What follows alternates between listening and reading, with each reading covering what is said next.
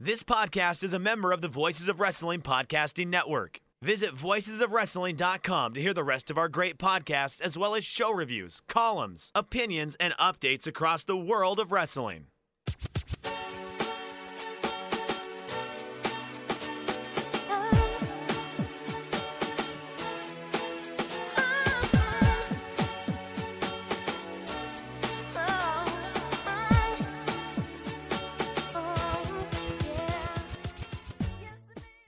This is Everything Elite, the world's best podcast devoted exclusively to all elite wrestling and the elite extended universe.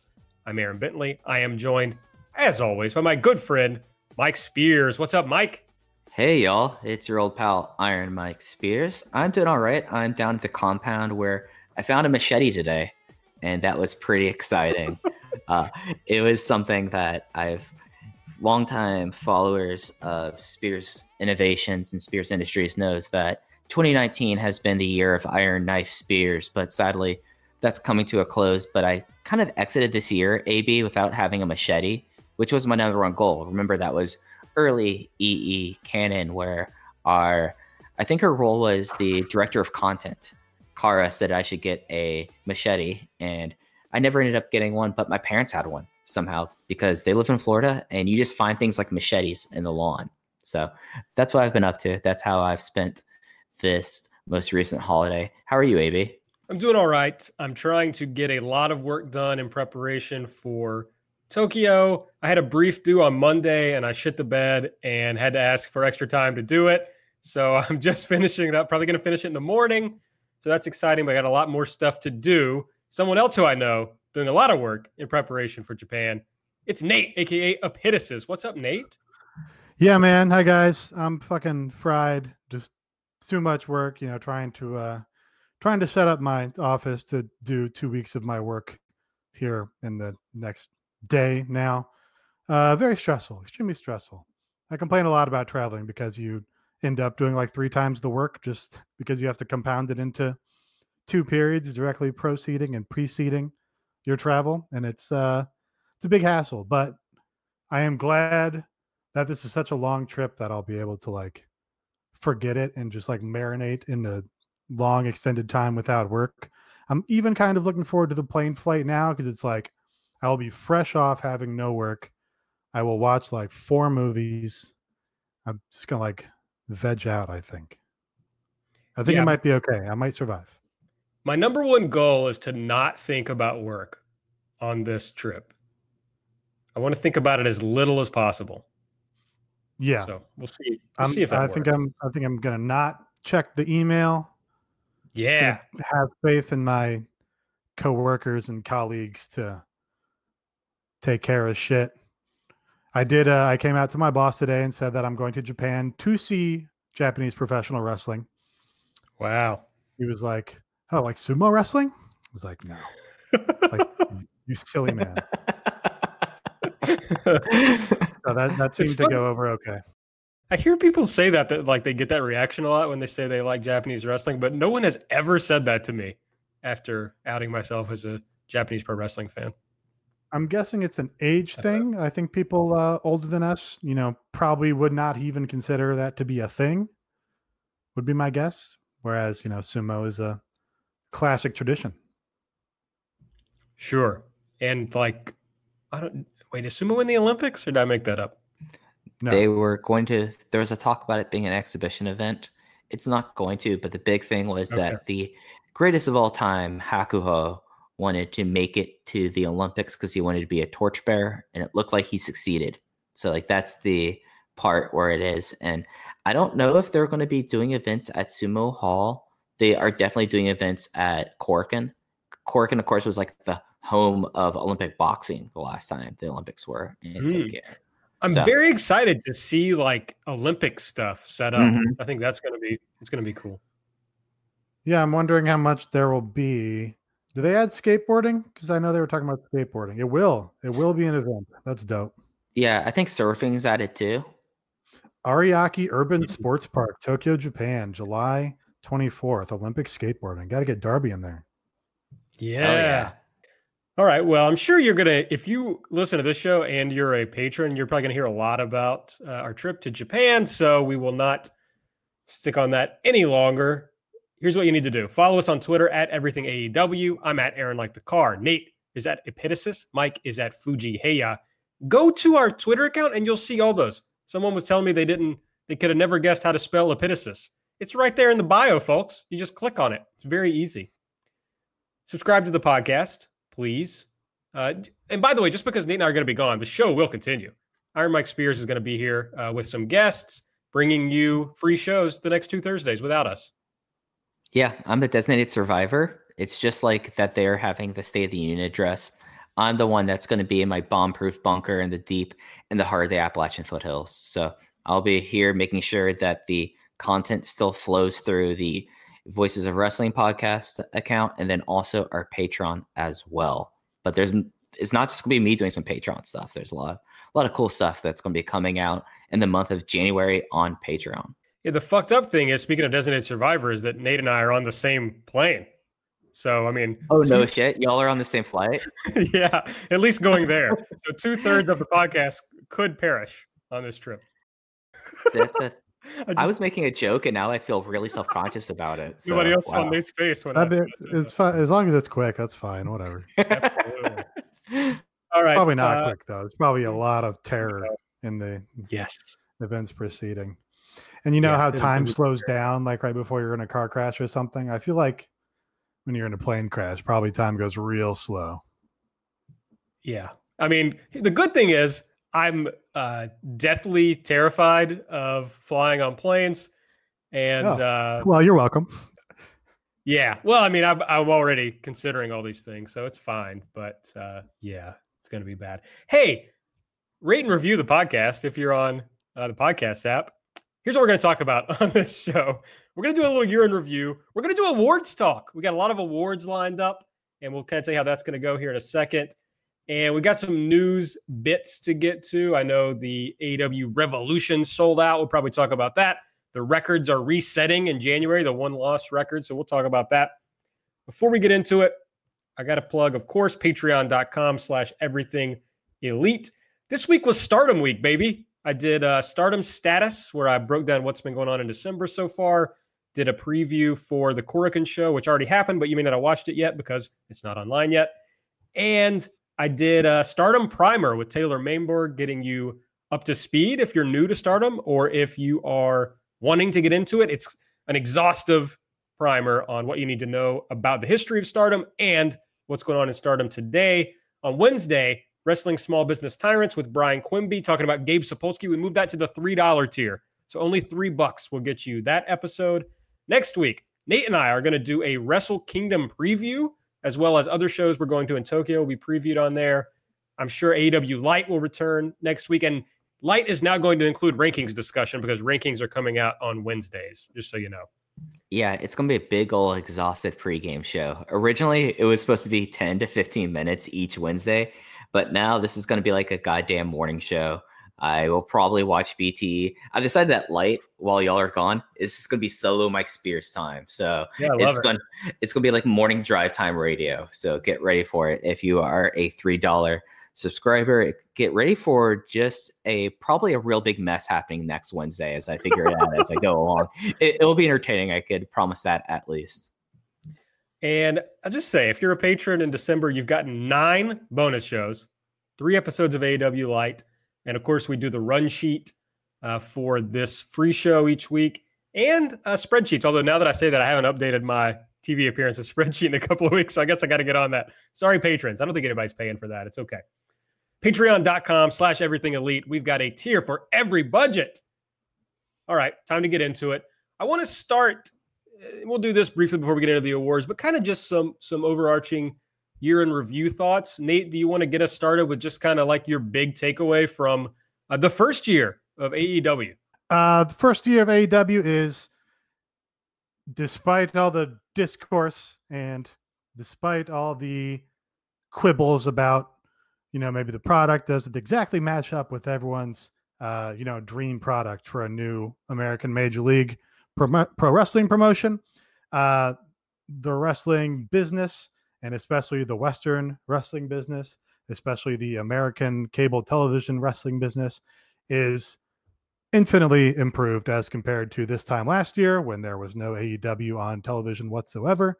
Um, and for that, uh, you know, this isn't Thanksgiving, but we should be thankful that there's a pro wrestling show that you can watch on cable television on a weekday night that doesn't make you want to gouge your eyes out. Yeah, I think that's a pretty salient point that I think that uh, we're actually coming up and sadly y'all be away for it where we had our first episode of Everything Elite, and we talked about like what were our big hopes for this promotion, and it kind of was a way of us like like framing how we were, what kind of guys we were watching wrestling, and what we were hoping from what a potential competitor to WWE would be. And for me, I feel like my one of my big hopes was having a, a North American major wrestling show where I didn't feel like my time was wasted and it was very nice to have now on we had the preseason shows of course like double or nothing fighter fest fight for the fallen and all out but dynamite has turned into one of the breeziest wrestling watches since i could remember. Like every wednesday i get ready at like 7.45 i plop down in front of my couch most nights and i just get to watch like a two hour wrestling show where i don't feel like my viewership is taken for granted and if everything not everything has been like exclusively my cup of tea in pro wrestling, but I feel like that we've seen now that there's at least an alternative on Wednesday nights that's wrestling that's not insulting either the viewer or the viewer's time commitment that they give to the program. And I think that's been very I think we've been very fortunate with that this year. That's been probably my biggest positive takeaway. Yeah, I, I did this take a little bit last week, so I won't do it at length. But it's like it, it started with Double or Nothing, which I think was just an outstanding show, one of my favorite shows of all time. And the more recent TV episodes I've been more down on, but the thing that AEW has that WWE doesn't have or NXT doesn't have is that I still give them the benefit of the doubt on that I think they can pull this back together. Not that it's like falling apart, but I still think, as Tony said on, on Twitter recently, that they can learn from what they did in 2019. Um, obviously, anything that's brand new is going to have hiccups and starts and stops. I trust that they realize that what we see as hiccups are hiccups and that they can correct those going into 2020. I know there's going to be stuff on the show that I don't like. I mean, it's a wrestling show. There's going to be stuff that they think is good that I don't think is good. But I trust that they're going to be able to get it to uh, a two hour program that I enjoy watching every week, and it doesn't just feel like I have to watch it for this podcast. So it's been a fun first year, and I'm frankly I'm a little bummed I'm going to be missing the one one show. It looks like it's going to be a lot of fun, and I'm sure I will watch it when I get back. So, all right, here's what we're going to do for awards. We've got several categories here. This has kind of uh, exploded from our original thoughts on what we were going to do here, but here's the idea: each of us is going to nominate one nominee for the category. Then we're going to try to form some consensus on a fourth nominee. Then what we're going to do is post a poll on our Patreon for our patrons to vote for the winner in each category. So once this is up, you can go to patreon.com slash everything elite. The polls will be there. If you uh, subscribe, you can be a voter. That's it. Quick point on that. It's the very end of the month.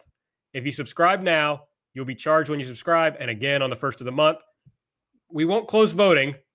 I'm sure we'll leave it open at least a week. So you can wait until the first of the year passes and subscribe. Yeah, I think at least we'll probably have it open until y'all get back in town. I think that's a fair thing to do so we can talk okay. about it. And I know we talked about doing an award show like the where we read the results or we talk about the results on our Patreon. So I, at the very least, this will be not just this week. It'll be something going forward. So expect it to be a probably. Uh, I'll probably try to get this thing up. I mean, outside the show for this weekend, but it'll be going up into 2020. So no no immediate rush, and you will have reminders for our patrons. And if you're someone who wants to hop on and vote for it, it will. I th- we haven't discussed what category and what tier it's going to be on for voting, but we'll figure that out and we'll make that very clear. Three dollar tier. I think I'm cool with doing three dollar tier for this. So yeah, three dollar tier. So everyone who is a patron will have the opportunity to vote for this. That's right. Left. We are leftists here. We believe you should only have to pay three dollars to vote. That's a core, core part of our t- political beliefs. Um, and we're also taking suggestions for the name of the awards. Uh, you know, I was thinking maybe the Gabies, maybe the Elites. The Tonys is already taken. The Cody's is a little funny, um, but it, just because he's already got that Y right there in the name too. Uh, but yeah, any any suggestions for the, the award names? Hit us up. The Buckies after the great uh, truck stop in Texas, and the Bucks, the Buckies, maybe. Oh, the, the Young Bucks, right? Yeah, there we go. You thought I was Sure. just making some Texas reference. No, I, uh, I didn't know two and one. two and one, baby, two and one. Was there already something referred to as the elites? I think. Not that I recall. Okay. I don't, for some reason I just thought that had been done. But perhaps it just shouldn't be done, and that's why. that. that. might be the true That's what- answer. Yeah. but that's what we're gonna do here. So sign up. You're hungover on New Year's Day. You're not making great decisions. Run over to patreon.com slash everything elite, subscribe, and vote, baby. Okay. We're gonna start with so for the ones that are more wrestling centric, we're going to do men's and women's awards. The rest of them are going to be uh, gender neutral. So here we go. Men's match of the year. Nate, I'm going to start with you. Give us your your nominee for men's match of the year. Oh, okay. So this is going to be interesting because it's kind of strategic in that we each have a nomination. So if you use your nomination on a obvious selection, then you're kind of uh, left out in the cold as far as trying to get a deeper choice added to the ballot here, right? Yeah. Um, That's fair. So, you know, if I was playing strategically, I might pick my personal match that I would like to see on this ballot, but might not otherwise make it. That match would probably be Jericho versus Darby Allin from uh, Dynamite Philly. However, I'm going to uh, play honorably and engage in good faith here. And I'm going to nominate the probable match, best match out of this promotion for most people. And that would be Cody versus Dustin Rhodes from Double or Nothing. That makes things very interesting because I feel like that would have been AB's top choice easily for the men's portion of this category. Okay. Um. All right. You're gonna pick that one. I'm gonna pick a match that I'm nominating myself. This was from Boston episode of Dynamite. It kicked off this the show, and I think that when we talk about the tag team division, this kind of is the golden standard of a non gimmicked two on two match. And I think that's the Young Bucks versus Private Party from Boston Dynamite on October 9th. Great choice. And it also points out to me that I, I went back to check my my spreadsheet for matches to add to this, and I realized that I've clearly just forgotten some because that obviously was an excellent match. It should have been on there. I would have chosen Cody versus Dustin. That is a top tier match of the year for me. If Momo Watanabe did not exist, it would probably be my favorite match of the year. Uh, but she does, so it will not be. See, this is hard because do I want to nominate another Cody match? My next favorite match is probably Chris Jericho versus Cody from Full Gear. But I hate to see uh, Chris Jericho versus Darby Allin left out, as Nate pointed out. So I'm going to nominate Jericho versus Darby Allin from the October 16 episode of Dynamite. Something Okay, so pretty Mm-hmm. that was great. We just uh we traded basically our nominations because that We was did. the one I really wanted. Uh, but you know, I did uh, as I mentioned last week was on the Wrestling Omakase show where I basically did AEW awards on there as well. And Cody versus Dustin was my top pick for that. So I feel like I had to engage honestly here with our listeners and patrons and pick that one. So yeah, now we've got to uh, come to a consensus on a fourth match. We've got some suggestions here. Mhm. Um, you know, we don't have any Moxley representation. We don't have any Omega representation. no page. Um, no Page, no Pack. Uh, all four of those people had singles matches against each other. Had some other great Young Bucks matches that have been in this promotion. Any uh, anybody want to make a case for one in particular here? Well, one I just- one I didn't list, just if we're talking about people who got no representation, would be the Omega Pack match from All Out. I think that's at least one that should go on the long list. Uh, I would also say Moxley versus Omega from Full Gear. Probably it would not be one that I would argue for because I that's not my kind of match, but I feel like that that's something that would at least make the short list. So I feel like if we're going to like have to keep everything with uh, some sort of integrity, we have to include that match as well, even if that's not a match that I personally would cho- choose. I think uh, so. Among the other ones we have here on our long list, the clubhouse leaders for me are probably that Jericho versus Cody match from Full Gear. Thought the that was very compelling with Jericho busting his head open, and then the post match angle with MJF, of course. The other match that really like blew me away in this promotion was Lucha Brothers versus Young Bucks from All Out. Uh, the latter match that I had was basically dreading watching because I was over ladder matches, and then it just, like I said, blew me away. Um, I also did super like the that full gear show with Adam Page versus Pac. I think that was both of their best matches in this promotion. Uh, you know, I, I, wasn't super high on the f- first Omega versus Page Pac. I'm sorry, Omega versus Pac match or the Omega versus Moxley match. So I don't know that I would pick those. I think if I were to pick a top Moxley match, it might be that Darby Allin match from Dynamite. Um, so yeah, I, would throw my hat in the ring for Jericho versus Cody or Lucha Brothers versus Young Bucks? I actually, now that you're mentioning it, that Moxley versus Darby match might be, if I was going to rank, do rank choice for my number four, that might be my number one the more I'm thinking about it. Uh, but I'm going to argue for a Pac versus Omega for a second from Full Gear, just because that was Pac's first match in the promotion. It definitely set him up as the kind of player that he is introduced a new edge that people that were following him in Dragon Gate were not used to. And it kind of set people up to temper their expectations on what code what Kenny Omega would be going forward in the promotion.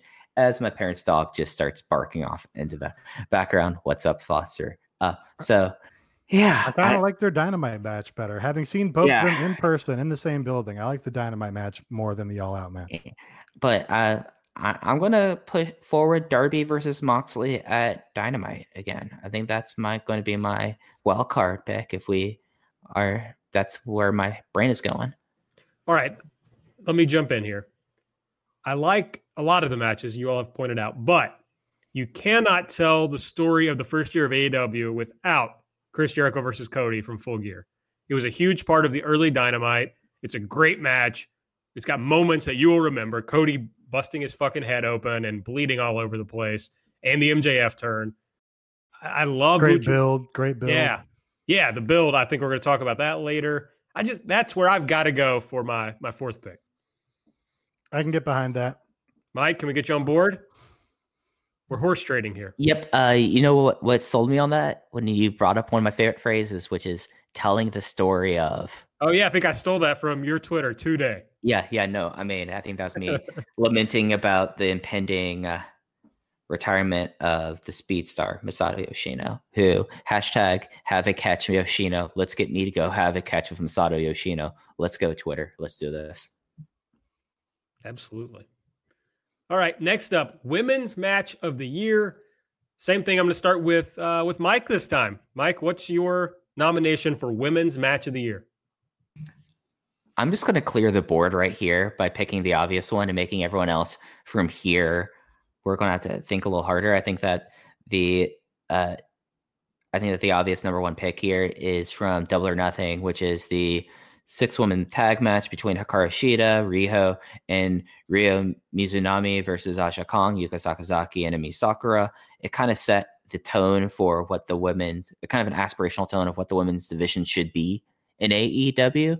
And I feel like that for a lot of people, this match was not topped in 2019. So I feel like that just we should just acknowledge this match and now move on and talk about what should be the other three matches to go up against it. Like, let's just clear the board here. Okay. Uh, did that match happen? I thought he got. I thought he got pulled from the show. I thought he got canceled. oh, oh, oh, I see what you're doing. Uh, I, I, mean, there, there, there's there's there's certain discussion in Irish wrestling Twitter about a certain match not happening but apparently it okay. did. So just everyone checking. consider who you follow and listen to about AEW rumors and who has been making up just complete whack bullshit the entire time. I don't know who that might be. Nate, your nomination? So that was, I believe, my top women's match on Wrestling Omakase, as previously mentioned. Uh, so I think I will select my next most favorite, which I think is the next women's match in the promotion. The triple threat, I believe, from Fighter Fest of Riho versus Yuka Sakazaki versus Nyla Rose. Uh, the thing in particular I remember about this match is uh, Nyla doing her awesome knee drop off the top rope, and all the video game pros in the first row just fucking losing their mind and standing up and absolutely going wild for this match. Uh, so yeah, I'm gonna pick that as the second nominee. And it all comes down to me, the guy who said that the AW Women's Division is just as good as the NXT Women's Division. Unfortunately, what AEW did with their excellent women's division is not have a lot of great matches this year. Those were, yeah, the two best matches so far for sure. Now I've got to come up with a third one here. So you could go Riho Nyla Rose. That's the the very first TV women's match. It gives you a the title match there. Uh, Nate's just added Riho versus Shida. I was the only person who did not like that match. I think I thought it was fine. Eh, I'm I'm worried that recency bias is making me kind of lean toward Kris Statlander versus Hikaru Shida here. I think I'm going to go chalk. I'm just going to go Riho versus Nyla Rose from the October 2nd episode of Dynamite, the very first episode. Okay, that's interesting. That's I think that that's a legitimate choice. I feel like that if we are going to talk about a possible three or four match kind of story that they're telling, it obviously started at Double or Nothing and ended with Nyla Rose versus Riho and DC at the first episode of Dynamite. So I think that's a solid choice for number three. But this is a hard one, I think, for what's going to be our consensus pick. The one that I'm going to throw out there, and I know you said recency bias. I think Kris Stat versus Hikaru Shida might have been the best women's match they've had in the last two months. And I think it did a great job of setting up Statlander as this rising young star. Of course, we'll see her versus Riho in Jacksonville but we'll also, but I think it also like in a way kind of like show gave a roadblock to Hikaru Shida, which is going to be really interesting to see because she's not been on TV since then. And it'll be interesting to see like after a month break how she's going to kind of strike back from there. So that's the first one I wanted to put out for discussion as our consensus pick. Uh, what do you guys think about for a consensus pick? Yeah, I would get behind that one. Uh, I think probably want to have a Shida singles match among our contenders here. Uh, that was a match that I was at, and my uh, opinion of it may be colored by the fact that I was sitting with a, a Hikaru Shida fangirl who was going wild for her the whole time, and it was very entertaining. Um, so yeah, I could definitely get behind that one. Um, yeah, as you noted, the other one that jumped to mind was Riho versus Shida from All Out. I think that was maybe her other standout match. See, I was if I was thinking Shida singles, the Shanna match from October 30, that's the West Virginia match which is like everybody thought, oh, this is going to die a death. And the crowd really got into it and loved it. So it has kind of a, a warm spot in my memory. That was definitely memorable. That was, they put on, I don't know what it was, a 14 minute women's match on like the second spot with two unknown women in West Virginia. And the crowd super got into it. Um, yeah, I could, I could get behind that one as well. All right, I could go with either Shida versus Stat or Shida versus Shanna. Mike, you you break the tie here for our consensus pick. I think it's Shida versus Stat. That's right. my that that was the one I put out there, and I stick with my nomination there. All right, moving on to men's wrestler of the year. I'm going to go first. We'll just go around in, in a circle here. I'm going to go easy here. It's Cody. He's the ace of the promotion. He's had all the best matches in the promotion. Every one of his matches, at least like the big pay per view matches or the, I was going to say big matches on Dynamite, but he hasn't really had those, have been wonderful there's just I know the other obvious choice is Jericho, but I think that's for other reasons. Cody in ring is just has been untouchable in this promotion. Yeah, I'll I'll do mine. Number two uh, is Jericho. He was my number one pick on Omakase. Uh, he's the biggest star on the promotion. He delivers in every single segment that he's in. He his segments on TV draw the biggest interest and add the most viewers. Uh, he has delivered in the ring uh, beyond maybe expectations, like the Cody match, the Darby match, uh, the the Page and Omega matches were pretty good. Tags with uh, Guevara have been pretty pretty entertaining, and he just has legitimized a whole bunch of guys in this promotion right off the bat. Um, and you just you know have to love him, Chris Jericho. All right, so y'all took what I feel like were the obvious front runners off the board for me. So I could go with my heart and my virtue, and we, know that would be Pac we can go with the person that they should be developing, and whoever has been on the show, he's been a very strong positive force in Jon Moxley. We could talk about the person that's kind of been forgotten when you talk about the promotion, and at least in a certain bubbles of the internet, have gotten very, very tiresome talking about, and that's Kenny Omega. Or we could talk about the person that would be my top contender for overall wrestler of the year in PAC. But when I think about PAC, I think about him in Dragon Gate, not really here. I'm going to go for the absolute boy. I'm going to go for the guy that won't stop until he's underground. I think that Darby Allin has been someone that they've shown that it has a resiliency to inactivity, which is I think is a big thing that I think a promotion like this has had issues with is they take people off TV, and we've seen it with people like Private Party, and the crowd doesn't care about them as much. But whenever Darby shows up, the crowd goes insane. He's had at least two of the best TV matches that they've had. He had a fun brawl, a plunder brawl in Chicago, and I think that he's been he's going to play in, an interesting role in the storyline line going further with uh, MJF and Cody and Butcher and the Blade. So I feel like that I'd be remiss if we did not ha- if we did not involve the absolute boy Darby Allin and just kind of clear the board of our obvious picks. I think we have three kind of obvious like B contenders. You could also talk about Hangman Page here for the our consensus pick, but I don't have a leading person here, so I'm going to open the floor it's Gotta be it's got to be Jon Moxley easy pick for me is the consensus. He delivers in big matches, comes off as a huge star, entertaining promos. Uh, you know, they put him out in squash matches on TV and the crowd goes wild. He, you know, makes entrances on TV and the crowd goes wild. Uh, you know, a little loath to put a third ex WWE guy on here. I feel like it's uh, a little unfair to maybe Kenny Omega and the appeal that he brings to the promotion. But just in terms of how much they've been featured and how much they've been highlighted in this promotion, uh, I think it's got to be Moxley. I can get on board with that. I could have also gotten on board with PAC, but I don't want to get Mike too riled up. So uh, I'm gonna I'll I'll go with Moxley. That's good. You see, that's a strategic way because you knew if I was the tiebreak, I would go for PAC, right? Right.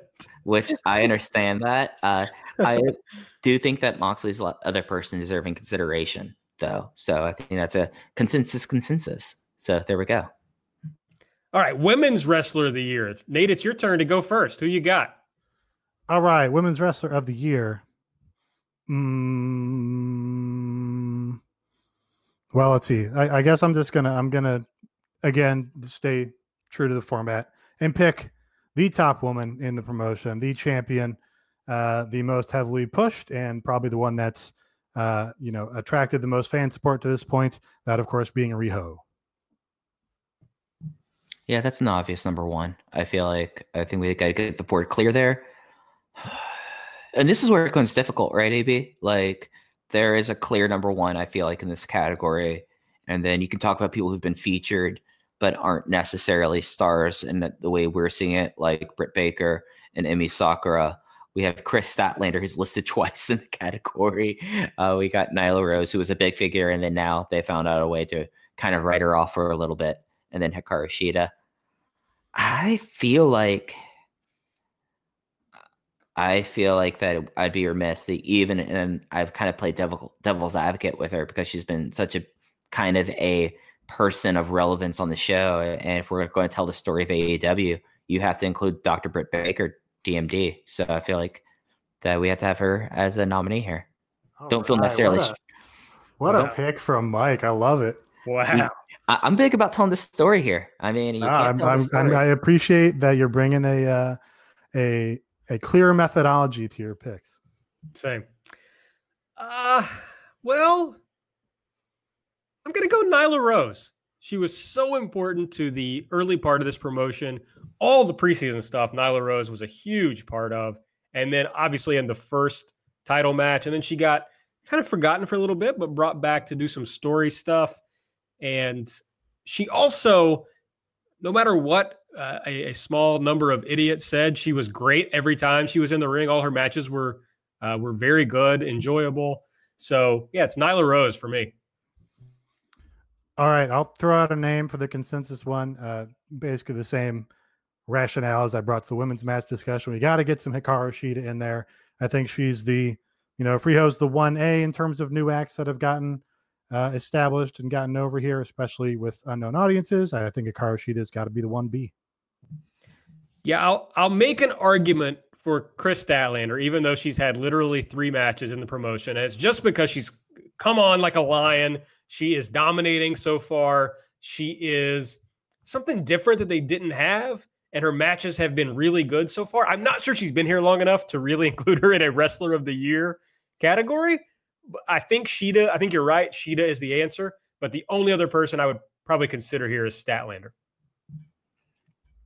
I feel like that I could throw a total curveball and have this talk about Emi Sakura right here about the fact of that the one of the larger TV storylines that happened, even though it wasn't really promoted very well, was the student versus teacher Emi Sakura and Riho match at Full Gear. But that would be intelligent. That would be intellectually dishonest of me. I think it has to be Hikaru Shida for the consensus pick.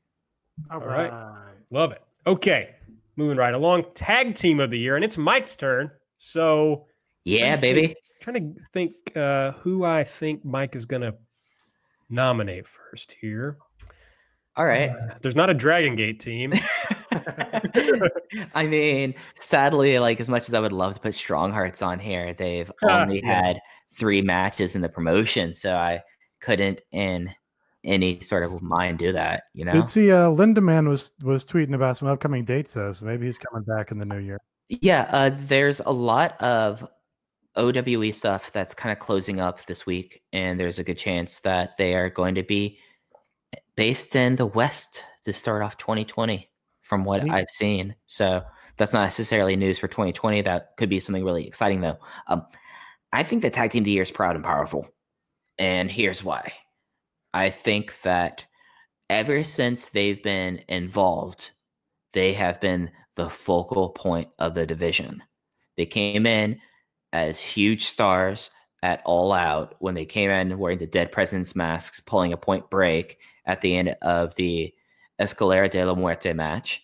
And then ever since then, they've just been absolute stars. They were very well protected as a tag team, and they showed their versatility in being able to do sprint matches, be able to do traditional kind of Southern style, Crockett style tag team matches, and then doing fucking brawls. I mean, that's kind of become the big trademark was like leading with that, ending with that guerrilla warfare match to end the year in Dallas. So I feel like that the proud and powerful. I think that not only are they the tag team of 2019, I think they'll be the tag team of 2020 in AEW. So next time we do the Bucky Awards, I feel like that they will be the Yeah, we're number one star. vetoing the, we're the name for sure. I mean, if Aaron's going to try to make thicker like a Snicker into a thing, I'm going to try to make the Buckies into a thing. nope, veto. It's actually a thing. My thing's a thing already. No, it's nothing. It's absolutely nothing. It's uh, No, terrible. they they said it on what did I say? They say it on Hollywood Handbook. I heard Oh, it yeah. somewhere on a podcast. Yeah, See, it's No. a thing. probably it- big time. I I- made it a I- thing. I'm not. Hey, listen to this podcast. Hey, I I think that if you're going to count anything that has the guy from Joe Schmo show on it as justification as something becoming a thing, I think it instantly does not become a thing. Yeah, it turns out it's a thing. Uh, Nate, tag team of the year, buddy. What you got? Young Bucks. Yeah, that's an obvious one. I I mean, I, we can't leave out SCU. They won the very first tag team tournament. They've been a, a big focal point. So it's uh, they haven't always, or more recently, they haven't delivered as much, but they were pretty good early on. So I'm going to go SCU. All right, I think the uh, honest pick for the last spot is Lucha Brothers. Any uh, dissenters? Any other nominees? I would put Hard one to out. argue otherwise. I I I think that we should consider Private Party just One, because and one match. Uh, they had the uh, three-way match at Full Gear that they were part of. Like they weren't necessarily huge stars, but I mean, if we're talking about who should also be in consideration, it's them. But it's Lucha Brothers. All right, right. Lucha Brothers are the win. Show of the year. Uh, You can't come on this show several times and call Double or Nothing the best American pay per view of all time and then vote for something else. So I'm going with that. It had Cody Dustin, the match of the year. It had the three way that was our first pick in the women's match of the year. Had a lot of really good stuff underneath. And then it still had uh, some pretty good stuff on top that wasn't maybe, you know, like Bucks Lucha Bros, maybe it wasn't my favorite thing, but it was still very good. So everything on here was was good at a minimum. And a lot of it was really great. So it's double or nothing for me. I think that all right. I think it there was a episode of Dynamite from Boston that was an incredibly fun show. I'm going to lead read off the show, and I think it's the best episode of TV they've had, and I think it's probably better than anything they've had since preseason. It just was a good, solid program.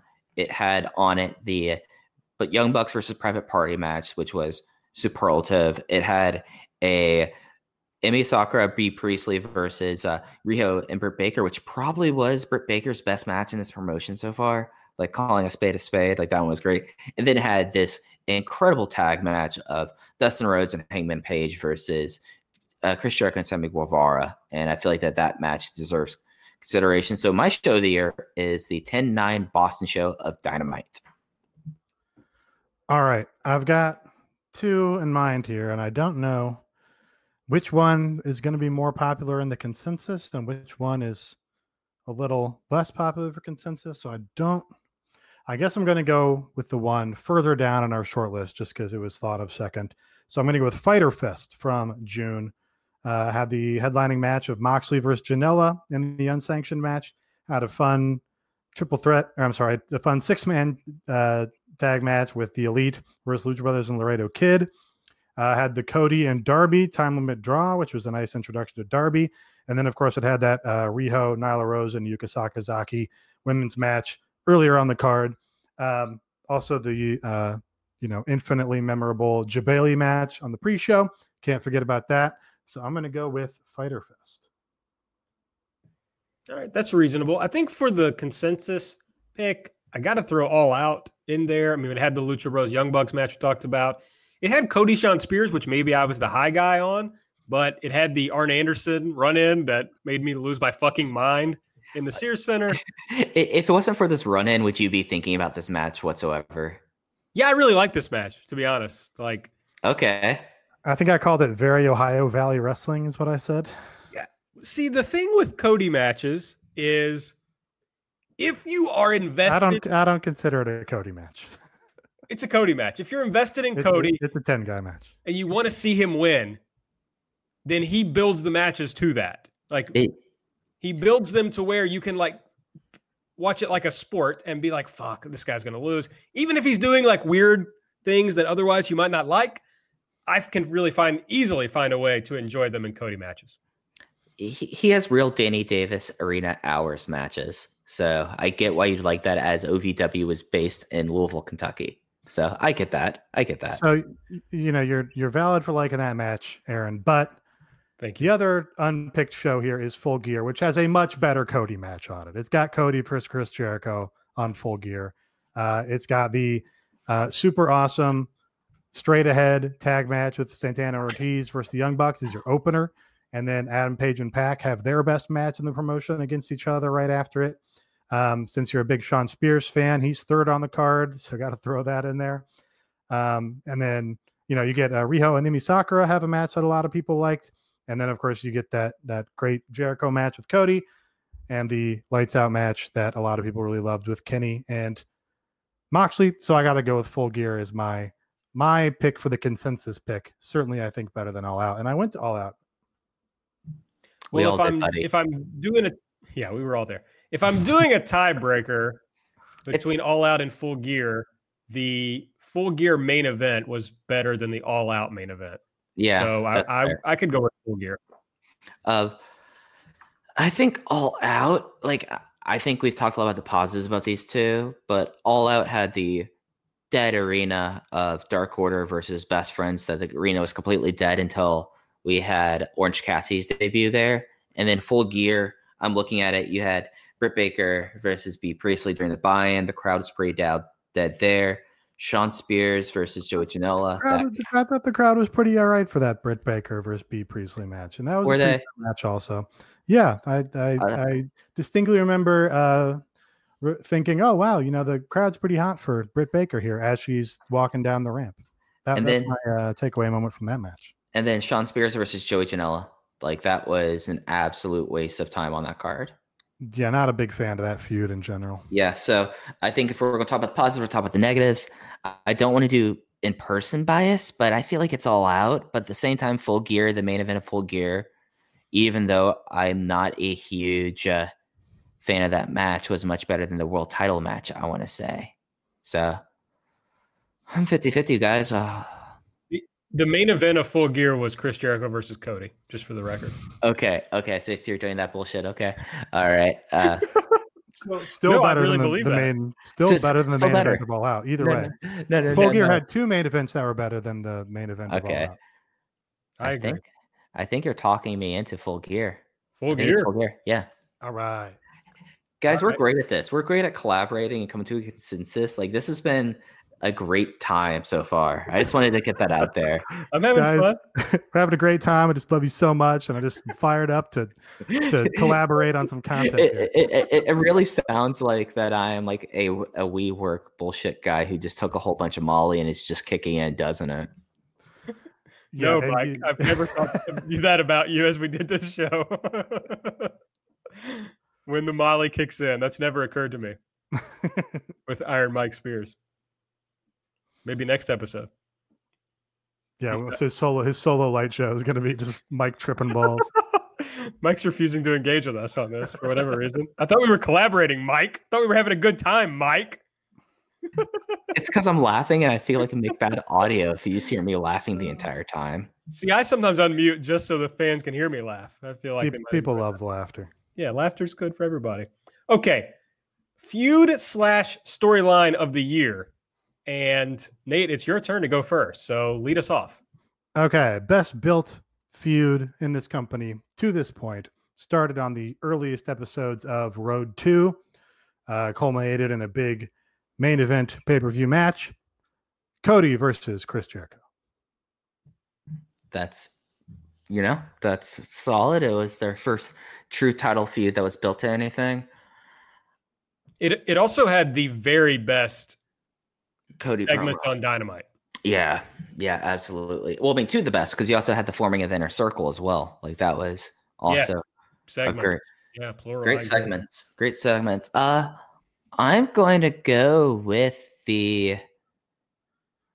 I'm going to go with the thing that they built up with had a very kind of frustrating route through it. But I feel like I'd be dishonest if we did not have this as a nominee. So I'm completely chucking my my personal nomination to the ground here and picking something that was not my favorite feud, but I feel like it should be noted, and I don't feel like it could be noted if we did not do it this way, and that is Kenny Omega versus Jon Moxley. Wow, did not expect that. because at least when it got there, it felt finite. It felt like it should be the capper match there. We can't say that there was not a definitive winner and loser in that feud, and has given the winner some elevation and the loser some something to kind of try to claw back from. So I feel like that that deserves to be nominated here. Can't argue with it. Good rationale. Man, there. I don't know. There's lots of stuff I like left over, but nothing left that really blew me away as far as build. So it's uh, it's tough for me. But I think I I think I'm going to go with uh, Cody and Dustin. The build was sometimes confusing in that it it felt like each guy was building a different match at times, but the fact that they brought it together in such a compelling and uh, satisfying way in the match means that the build was good. So Cody Dustin. Yeah, and I think that when they got to the fi- final point, when they got to the match there, it was a excellent example of storytelling. I feel like that we had two different perspectives, which makes sense that the two people have two different ways of looking at the match. And I think that's a very valuable way of looking at it. So the feud that I feel like that really encapsulated a lot this year was Young Bucks versus Santana Ortiz. And I'm gonna throw that out there as our first person first one to talk about as the consensus pick because this was something that started it all out. happened came to a conclusion really in Dallas and it took us through some beats that was something that was always kind of happening on TV and they always were raising the stakes. We had the huge backstage fight, we had the traditional southern style tag at full gear and then we finally had the outright war that ended it at at the Dynamite Dallas show. So I feel like that that should be something that we consider for our consensus pick and I'd be remiss if we didn't talk about it before. That's uh that's my pick. You got the Rock and Roll Express in there. You have Santana and Ortiz being Ortiz Ortiz being consistently entertaining, uh, whether it be in the ring, on promos, in Twitter videos, on BTE, whatever the case is. Uh, they just showed up big time in every segment they did, building this feud. So yeah, I'm, I'm totally behind that one. All right, I'm not going to argue if we already got two votes for it. Let's go. You sold me, Nate, by r- reminding me that the Rock and Roll Express was involved. There you go. Best on interviews. Mike, it's your turn, buddy. Who Oh, was it's- the best on interviews this year? Oh, it's Cody, hands down. Cody, huh? Yeah. I mean, come on. He did the best pre tapes. He did the best in ring promos. He did the best, like, row two promos. He showed both comedy and he showed both humanity. I feel like that he kind of is like the most well fleshed out person in all elite wrestling, and it's because of his promos. So it's got to be Cody, guys. Come on. Well, yeah, he's had like two matches on TV. So, Nate, Uh, very hard to pick one for this category, I think, um, because th- this was one of these categories where we started going down our short list and kept leaving really good promos out, and then kept going, oh yeah, there's, a lot to like in this promotion. You you forget how much good stuff there is, uh, trying to limit yourself to four choices. I think my pick is going to be uh, so my heart kind of wants to go with Moxley, but I'm going to put that to the side for the moment because a lot of his best promos were not on television or on pay per view. They were on Twitter or on uh, a Road to, or they were on New Japan World. So I'm going to pick MJF for being the guy who most announced himself onto the scene of great promos. Obviously, people that were following him on the indies have known that he's extremely confident with the microphone. Uh, you know, his material is, you know, at least solid and occasionally fantastic. So I'm going to pick MJF as the great heel promo. Well, I wanted to go Buck Wild here, but nobody's chosen fucking Chris Jericho, who revitalized the TV wrestling promo with the Inner Circle promo and uh, just cannot be forgotten. So easy Chris Jericho for me. All right, now here comes the hard part. Uh, I don't know who we should consider for this fourth pick. I would say that Brandi has had been very mixed. She's been good in her sit down promos, but that's immediately kind of negated by her character work. That's been very uneven. Jon Moxley would be the best on promos if he was given a microphone for five minutes each week, but that's not been the case. And PAC, most of his stuff has been left to Twitter. So, and that's just unless we're going off the board here. Like, am I off base on any of these three? And no, and uh, this this is a uh, uh, you know gender neutral award, uh, but unfortunately they don't have uh, a lot of women that have been given straight ahead promo time. Um, you know, Britt had some features on Road to. Uh, Riho and Nyla obviously had big segments on Road to that I don't really think made television. Uh, and in Riho's case, you know, it's, a little difficult to tell because they're subtitle, but they're just sort of uh, very, you know, generic maxims about proving herself and you know wanting to be the best and you know overcoming her adversity which of course is all bread and butter pro wrestling stuff but nothing nothing that is otherworldly. So you know i mentioned earlier. I think moxley is my pick for the guy who we know has the talent on the mic even if he hasn't you know exercised it in great regularity on the product Yeah, I just can't think of a great Jon Moxley promo in this promotion. The one in his weight room that he taped in his weight room on Janela was, I Mhm. think, maybe my favorite one. Yeah. th- there was the one after the match was made between him and Omega becoming non-sanctioned when like he got into the ring afterwards and was like, Turner, this is all on your hands, which is kind of by the books, but it's probably like his best on air, like straight down the barrel promo. So You want to throw. Janela out there? Janela's had a couple. he Uh, has. ag- again, all not on not on television, but uh, a lot of good backstage B-roll stuff. Maybe Tully. No, can't No. see it. It's tough. Th- This one might be the hardest one for consensus because I would really like to nominate Brandi, but I can't get get beyond the fact of like how uneven her promos have been. Like Mhm.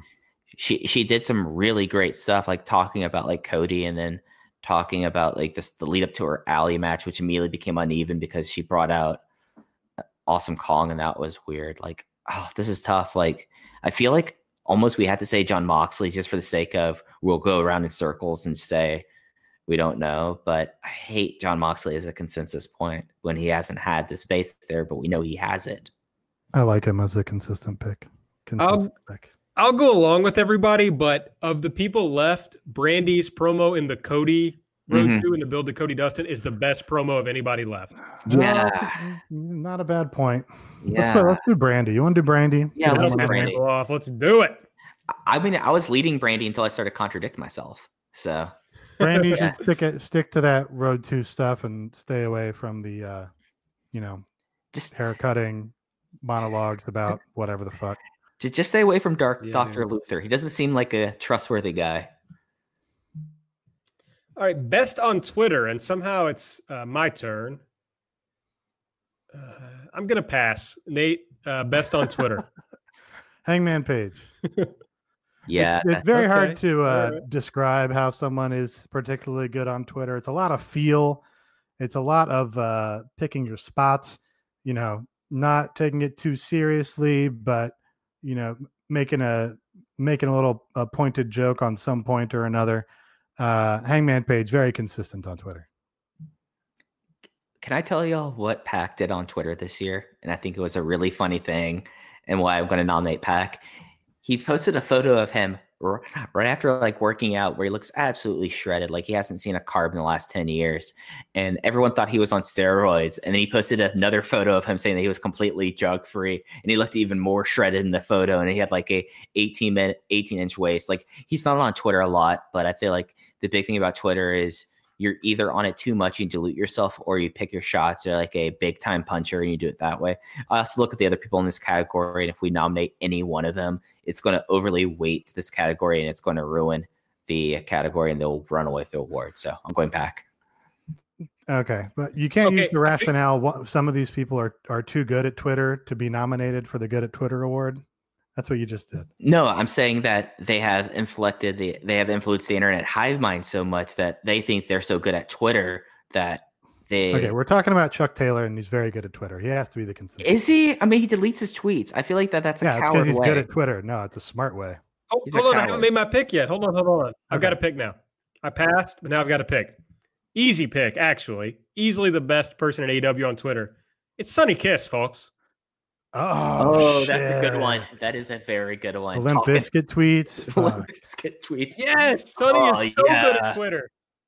Fuck yeah, Sonny Kiss is great at Twitter. Yeah, Go that's read Sonny Kiss's timeline. He rules. yeah, like seriously, like that's the dark horse best person on Twitter. That's an excellent pull there. Thank you. Thank you. Yeah, Uh, Okay, I can see going with Chuck as the consensus pick, though, of course. he's got to be. He's got. He's the only one that like like genuinely makes me laugh. I mean, Joey Janela, we could try to do this as a way about him banning us. Yeah, I, Joey Janela would be in contention, but he's banned from the uh, banned from contention due to having blocked us on Twitter. Yes, we'd be happy to have you back in consideration next year, Joey, should you unblock us. Okay, breakout star. I'll go first since I just didn't go first on the last one. It's hard to decide which of my brands to go with here because, you know, real Evolve Podheads would think I'm going to go Darby. Real EE Podheads would think I'm would think I'm going to go Riho. I got to go Darby. I got to go with Darby.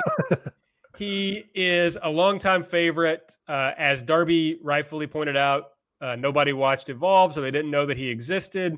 He's got the fucking uh, mesh shirts showing his nipples because he's a star. So you gotta love that. He's got the best entrance music.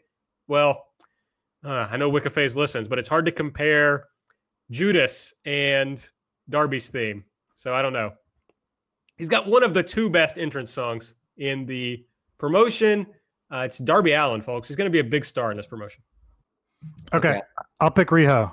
Um, you know, top women in the promotion was wrestling and got to move in front of 20 people or whatever. Um, you know, and that translated to this giant cable television stage.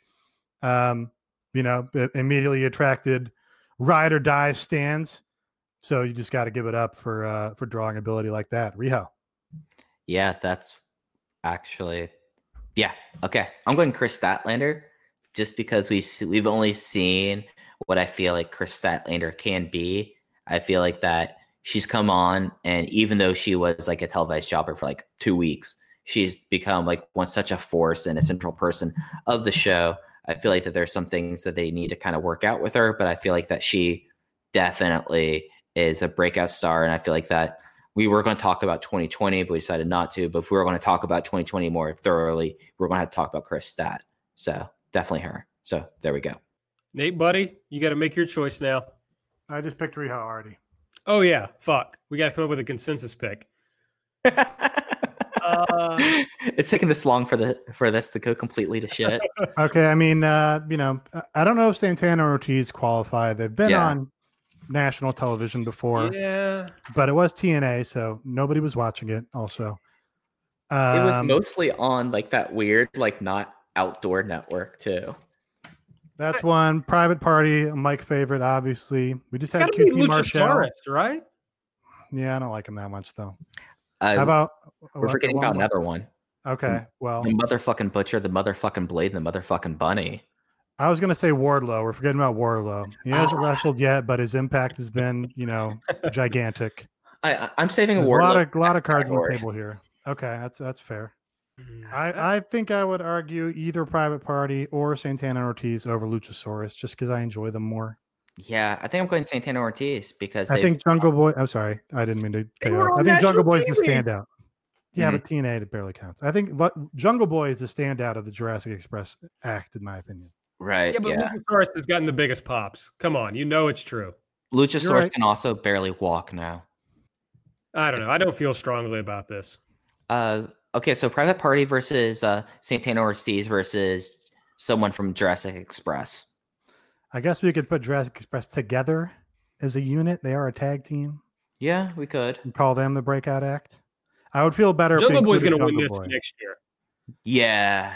That's why we should be ahead of the curve and say, yeah, we knew he was going to be the breakout star fucking year one.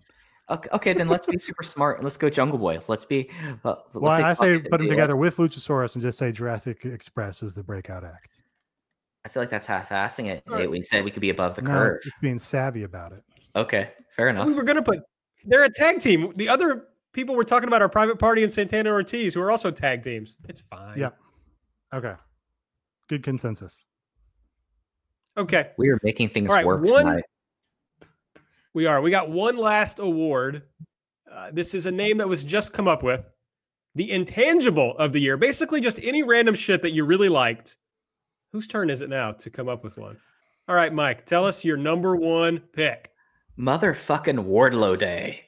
Because we were Wardlow Day. we were so excited about Wardlow. He did a random weightlifting promo at All Out. Didn't have jack shit about him for several months.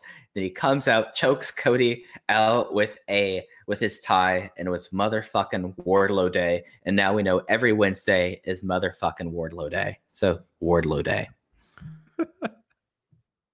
I put Wardlow. I think I coined Wardlow Day just because I asked if it was Wardlow Day in the poll on the day when Wardlow did in fact debut. I do wonder if Wardlow Day is, is cutting a little close to Rusev Day. It's better.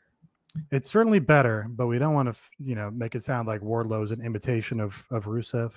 I, I like that you first claimed credit for creating it and then questioned whether it was any good. well, it was, you know, uh, it wasn't an intentional thing. I just That was the way the the poll announced itself to me. Uh, but great pick. I think Wardlow is I'm also not not married to the, the name for this category. We just couldn't think of, you know, random wild card off the board thing that we want to put in a poll here. So any better names for this? Hit us Yeah. up.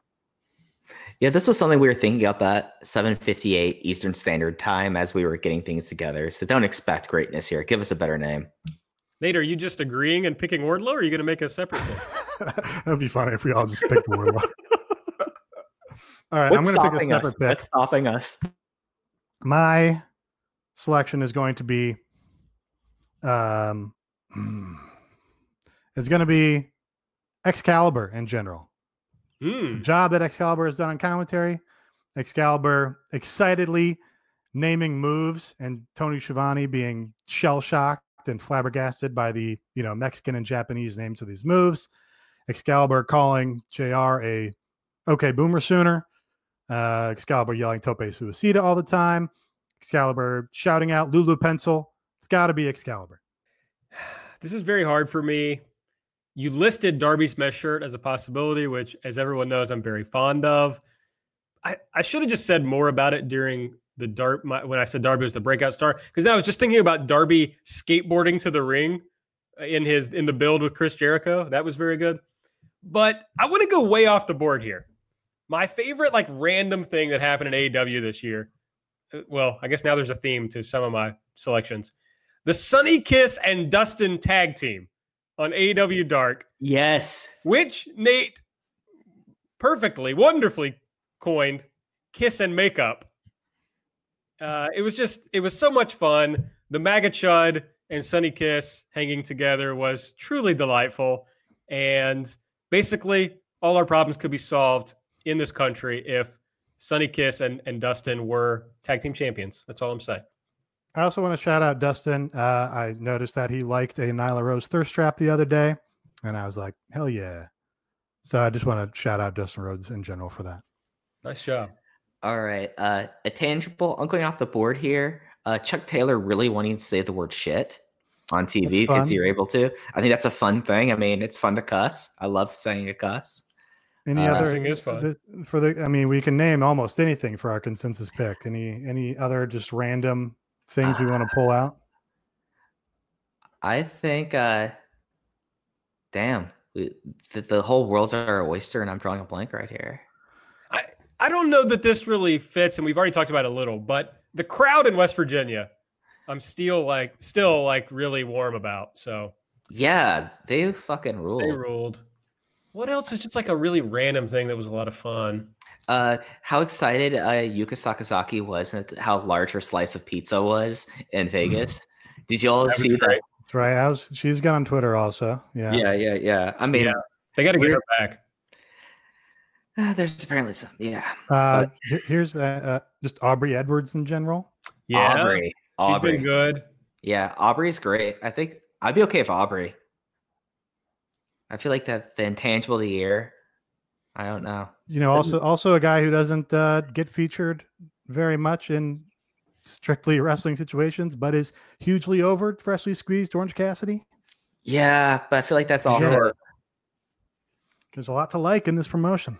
there's a lot to like. Uh, uh the dad core high flyer QT Marshall. Nothing amused me more and got us attention That's than the dad one. core high flyer QT Marshall. Damn, this has been a fun year. Yeah, this is again like Yeah. yeah, a lot of stuff that we've enjoyed. We should have spent more time on this shit. Probably on Well, this yeah, episode. we we came up with it and then forgot to really get into it. I I kind Yeah. of um personally I think just to get a full diversity of uh you know uh roles in this one, I think picking a referee is interesting. So maybe Aubrey Edwards. Also, she's like like I said after you know attending the shows, like one of the top five most over acts on every one of these shows and gets a chance every time she's out there. I've already chosen a MAGA chud, but also Jake Hager never wrestling, like as a bit. J- J- Jake Hager's uh, only is word he said being sorry. Very good. That's good too. Very good. I- I, I can go with second I Aubrey. can go with Aubrey. Yeah, I'm happy with Aubrey. Let's go, Aubrey. All right. Oh God, I forgot about fucking Virgil being in this promotion. Virgil just showing up. gave in Chris Virgil a live mic. Virgil, oh Chris Jericho's Oh. video. Chris Jericho's video, just in general. Oh yes, that was so good. Man, should should we have like promo of the year before we go? Or are we? d- uh, We're running long. We're running long. So Well, I, Hard I, to come up I with. dare anyone. they're like all Cody yeah, ones. I dare anyone mm, to listen to this episode and say that we are too down on, on this promotion. Although I guess people usually say we like it too much. So more fodder for the haters. Yeah, it, it would be. I mean, the the best two promos were the the well, the two Cody ones and the Jericho Inner Circle prom, promo. Bro, bro, bro, bro. IMO. Okay, that's our awards. Go on patreon.com slash everything elite and we will get those up soon and you can vote on them. Like I said, sub after the first of the year. You'll appreciate it uh, and you'll get all the content we've ever made. So, very fun. And just because Nate and I are leaving doesn't mean we haven't A, already recorded some things, B, that there won't be other fun guests showing up on the Patreon for the first two weeks of January. So, a few more things before we get out. Mike, you have something to add on that? yeah, I was gonna say one of the things that we have recorded in the can is probably, with the exception of, of audio that I've recorded with y'all, my favorite thing that I've ever done. That's going to be coming out. It'll be the first week of January. So there's one more thing, and then the, it's going to be your dome preview. But the first week of, of January, we're coming out with a legitimate banger. So get strapped in for that. Hard sell by All Mike right. Spears. Love, the hard sell. All right, January 1st in Jacksonville, Florida. Mike will, of course, preview this in depth on AEW Light this coming week on Molly. So everybody look forward to that. But here's what here's what's going to happen. Uh, MJF's going to reveal his stipulations for agreeing to a match with Cody. Jericho's going to try to get Mox to join the inner circle. He's got a surprise for him. We get Riho versus Kris Statlander for the AEW Women's World Championship. Cody versus Darby in a rematch from their time limit draw. And Kenny Omega and the Young Bucks will take on Pac and the Lucha Brothers. So a pretty stacked show for Jacksonville. Anything either of you are particularly looking forward to? Uh, I think it's nice that they are bringing back that PAC and Lucha Brothers six man tag since they got uh you know changed last time. So you know, uh, nice to eventually deliver on that match now that they're able to work with PAC. PAC. So I've been in Florida for a lot of the last two months, but the weather has been really kind of awesome. So I'm excited to see them like do the show outdoors at Daily's Place, which is this amphitheater that they're there for Fight for the Fallen, and it's like 60 degrees out. There, there's a chance of rain because it's Florida. There's always a chance of rain. So I'm kind of stoked to see how this is going to look like on live TV and the overall impression of that. Uh, matches that you mentioned. I mean, how can't you be excited about Cody versus the absolute boy Darby Allin? I mean, that's going to rule. Yeah, obviously, I'm looking forward to Riho versus Kris Statlander. I will not see that until I return to the country, but I uh, am excited about it nonetheless. So, some other notes AEW Revolution, the next pay per view, I want to say it's February 29th in Chicago at the Wintrust Arena. I'm also I'm coming up with this off the top of my head, but I think it's That- right. That's correct. It's where I saw it twice. Oh, that's right. That's right. Well, it's sold out, folks. So I've been told on Twitter I'm supposed to take a victory lap, but I don't think I said this was going to sell out. Yeah, I, I didn't get love to take tickets. This is the first time I have not been able to get tickets. yeah, I did not uh, attempt to get tickets, but you know, I'm excited that it sold out. You know, a lot of people trying to put dirt on on the grave of AEW very early, very early, and they sell I don't know six thousand or so tickets for this show. So good for them. I mean, they're still way above the average that they said they needed to be to break even. They've yet to get under their ratings promise, so they've not had to do any ratings refunds for ads. Like maybe it, just seems like that ratings haven't been on a great trajectory and they haven't been, but there's enough positive signifiers for the future. So, like, if it's too early, so what's up? All right. AEW also announced that their March 25 episode of Dynamite is going to be at the Prudential Center in Newark, New Jersey. Uh, the the news here is just that that's a building WWE runs, and it's the first time that anyone has uh, let them also book. I don't know if they were trying to book other buildings that WWE runs, but they booked this one. Yeah, I think, uh, and Cody also tweeted about, you know, shout out to the arena for not engaging in politics and BS or whatever. Uh, the implication being WWE does try to get wrestling exclusivity on all the buildings that they run. So this is the first time that a arena has either not given them that, or maybe their deal with WWE expired in terms of future dates. Um, but yeah, a little noteworthy in that way. Yeah, uh, the tri-state area is usually is full of fucking arenas, so they weren't going to be able to have a hold on everything. So this makes sense. This is like the this is where the Nets and the Devils used to play a long time ago. So I think that's pretty rad. I know a lot of people are saying, why aren't they going to New York? Why are they going to New York? Look, until they built the whole uh, before they built the Barclay Center, everyone was complaining about that for WWE not constantly running MSG and then running Nassau Coliseum. They always would run to the Prudential Center. So this is happening. So I mean, if you're going to act that way before, here you go again. Also on the uh, the point of K-pop concerts and kiss and make up, this is where Blackpink and Dua Lip- Lipa performed together. Wow, last year, yeah, or this year. How about that? An historic arena. Mark it down. There should be a banner. okay, ban- ban- banner, plaque, either one.